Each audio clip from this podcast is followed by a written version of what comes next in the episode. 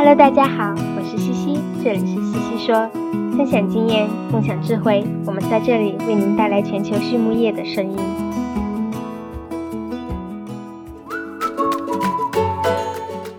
五十年来，金宝致力于高效能矿物质和创新解决方案的研发，以改善动物和人类的健康和福祉。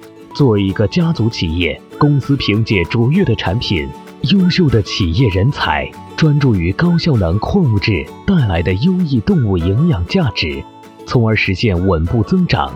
如今，金宝在全球拥有十一个区域办事处，产品销售七十多个国家。金宝致力于为一个更美好、更可持续发展的世界贡献力量。Hello，大家好，我是西西。接下来的几期西西说，我们来一起聊一聊有机微量元素的研究和应用。我会邀请几位不同育种的营养学博士或者研发专家，与你分享目前在美国动物营养行业里，大家都是如何应用有机微量元素的，又有哪些最新的研究进展。最近经常有小伙伴建议多来一些反刍动物营养的内容，那我们就从反刍开始吧。我邀请到了来自美国金宝的反刍动物营养师 Daryl 博士，请他来聊一聊有机微量元素在反刍营养中的应用发展。首先，我们来认识一下 Daryl。Daryl 来自美国 Nebraska 州的一个家庭农场，从小就和猪啊、牛啊打交道。在 Nebraska 大学上完本科之后，他在特拉华大学念了硕士，在南达科塔州立大学念了博士，专业都是反刍营养。毕业后，Daryl 先在美国中部的一家饲料企业做了七年的奶牛营养师。然后呢，在九年前，他加入了美国金宝，负责奶牛营养研发工作，至今。好，那么我们首先聊到的是有机微量元素在奶牛营养中的应用。戴尔博士分享说，任何营养的供给，目的都是为了让动物有最优的表现。我最熟悉奶牛，就以奶牛为例吧。我们现在的奶牛啊，都超级厉害。随着育种技术的不断提高，个个都是产奶大户，绝对是专业运动员级别的，自然也更需要更加细心的照料和营养的支持。而奶牛饲养的目的和其他很多动物不一样，不是为了产肉，所以我们的关注点也稍有不同。目前呢，在美国的奶业中，大家关注最多的三个点是：一、高产奶量，毕竟牛奶是奶牛最重要的产品；第二是繁殖力。让奶牛能够持续不断的产出优质牛奶。第三个就是蹄的健康，蹄病一来，很多问题也就随之而来了。而有机微量元素作为无机盐和有机物的结合，它的吸收效率比无机微量元素更好，更能够支持到动物的生产和健康。有机微量元素有很多种啊，以锌为例吧，目前在美国奶业中。市场上常见的有机锌主要有氨基酸锌络合物、小肽或者蛋白锌、多糖锌、MHA 锌等等。而随着过去几十年管理、育种、营养等方面的进步，我们在越来越多的研究中发现，奶牛的营养需求也更高了。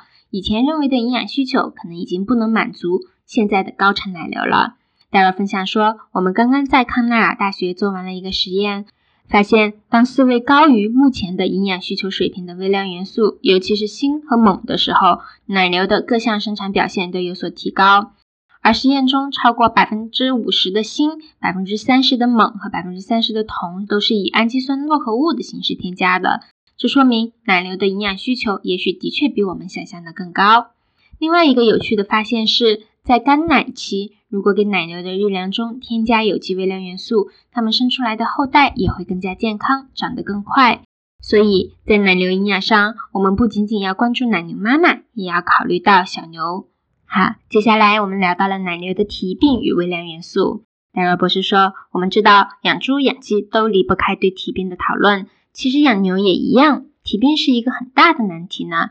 很多规模化的奶牛牧场不是放牧饲养，而是采用圈舍饲养。或多或少都会有疾病的问题，其中原因有三个：第一，奶牛需要在水泥地上长时间的站立；第二，奶牛场的规模越做越大，奶牛每天需要走动的距离也越来越长；第三，虽然沙子作为卧床垫料是目前最好的选择了，但是沙子对牛蹄也会有一定的伤害，因此啊，蹄病在美国奶牛场是非常常见的问题。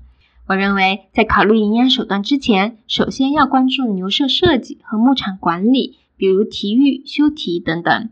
当这些管理上的预防和治疗措施到位之后，我们可以考虑从营养手段上进一步改善，比如微量元素的使用。从我们的研究来看，有机微量元素可以显著降低白血病、体底溃疡、体脂皮炎等问题造成的跛足。这其中的机制主要是这些微量元素，比如说锌，能够增强牛蹄上角质细胞的发育。简单来说，就是蹄子更强壮，皮更厚，受伤修复也更快了。而蹄病的发生呢，可能出现在不同的阶段，所以我们营养介入的时间也不同。这里的重点是预防而非治疗。如果我只想着卖产品，我可以跟你说，从第一天就开始喂有机微量元素吧。但是呢，站在奶农的角度上，我会建议要有针对性的思维。像体脂皮炎这样的感染性疾病，有可能是密螺旋体菌等细菌造成的，从小牛犊开始就有可能出现。到青年母牛里就可能更常见了，因此呢，大家可以专门针对青年母牛去做营养方案，添加有机微量元素，来降低体脂皮炎的问题。而非感染性的蹄病呢，更多的是磕磕碰碰造成的物理伤害。这一类问题更多出现在成年奶牛上，尤其是在规模化牧场的封闭牛舍里。这时候，我会建议在干奶期饲喂，帮助这些奶牛妈妈们在下一胎之前尽量恢复。除了蹄病之外，奶牛这一生会遇到各种各样的应激，热应激、运输应激、酸中毒、生产应激等等，要过好这一生实在是不容易啊。而缓解应激是需要多方面的努力的，首要的当然还是管理方式，比如赶牛的方式、牛舍的环境等。在管理之外，营养上我们目前也有一些方法来降低热应激，比如高脂日粮、提高草料消化率、添加缓冲剂等等。其中，锌也是降低应激非常有效的营养手段。我们在爱荷华大学做过一个肉牛实验，在热应激情况下饲喂有机锌，这些牛的单物质采食量能够保持在一个高的水平，同时保持肠道的完整性。而它之所以能够作用于小肠，是因为有机微量元素能够过流胃，不被解离，最终到达肠道来作用。肠道完整性对于预防和缓解奶牛的酸中毒也是非常重要的。另外，奶牛在热应激条件下会更加频繁的去喝水，蹄子会弄湿，它们还会花更多时间站着散热。当它们站在水泥地上的时候，当它们弄湿了蹄子，这就又回到了蹄病的问题上啦，需要营养手段来预防蹄病。好，下面一个话题是奶牛的繁殖力与微量元素。戴尔博士说，锌、锰、铜、钴都是提高奶牛繁殖力的重要元素。以锰为例吧。这其实是一个很多人都会忽略的微量元素。锰在胆固醇的代谢过程中起到至关重要的作用，而胆固醇又是体内很多激素的前体物质。同时呢，还有一个很多人不知道的小知识：卵巢黄体是分泌激素的重要结构，而其中的锰含量就非常非常高。在整个妊娠和生产过程中，母牛体内的激素水平是会发生很多变化的，因此锰是不可或缺的。另外，我们知道锌对母牛很重要，但它对公牛更重要。整个精子的产生过程都需要锌的作用，而且锌能促进精子的活性。而说到牛对有机微量元素的需求，我们知道新的奶牛 NRC 就要出来了，是否有更新营养需求呢？戴尔分享说，关于微量元素需求是否有变化，据我所知啊，并不是每个元素都有变化。锌的需求呢，在需求的计算方式上做了一些改变，但基本上还是保持在原水平附近。锰的需求从原来的二十 ppm 变成了四十 ppm，翻了个倍。铜的需求没有太大变化，这主要可能是担心大家过度饲喂，因为本身很多人就已经比 NRC 喂的多多了，如果过量的话，容易造成肝脏问题。钴的需求本身就很低，就算翻倍也差不多，是从零点一到零点二 ppm。其他微量元素，比如铁、硒，好像需求没有什么变化。不过呢，我想说的是，NRC 毕竟是 NRC，大家通常把它认为是最低的需求 （requirement），not optimal level。真正思维到日粮里，很多元素我们宁愿多喂，也不想因为少喂导致缺乏。比如对钴而言，大家一般会做到一个 ppm。最后，戴尔补充说，反刍动物和单位动物不一样。营养产品必须要考虑留位这个因素。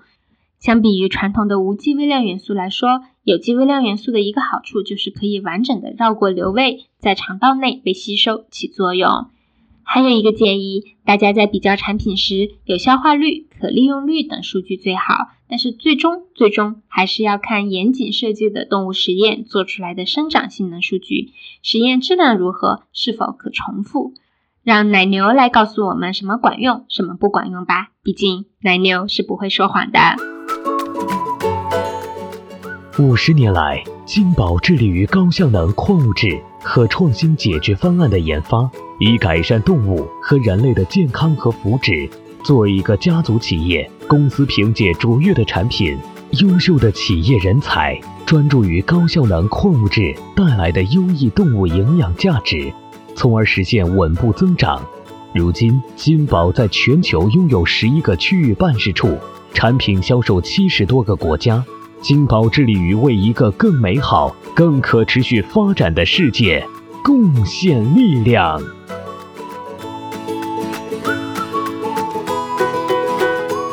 好啦，在采访的最后，戴尔分享了他最喜欢的书籍。他推荐的这本专业书籍是《反刍营养学》。他喜欢的非专业书籍呢是各类的历史书。最后一个问题，你认为是什么使优秀的行业精英与众不同呢？戴尔说：“这是我的个人想法，不一定对。但是我觉得对大多数人来说，能够按时完成该做的任务就是很大的成功了。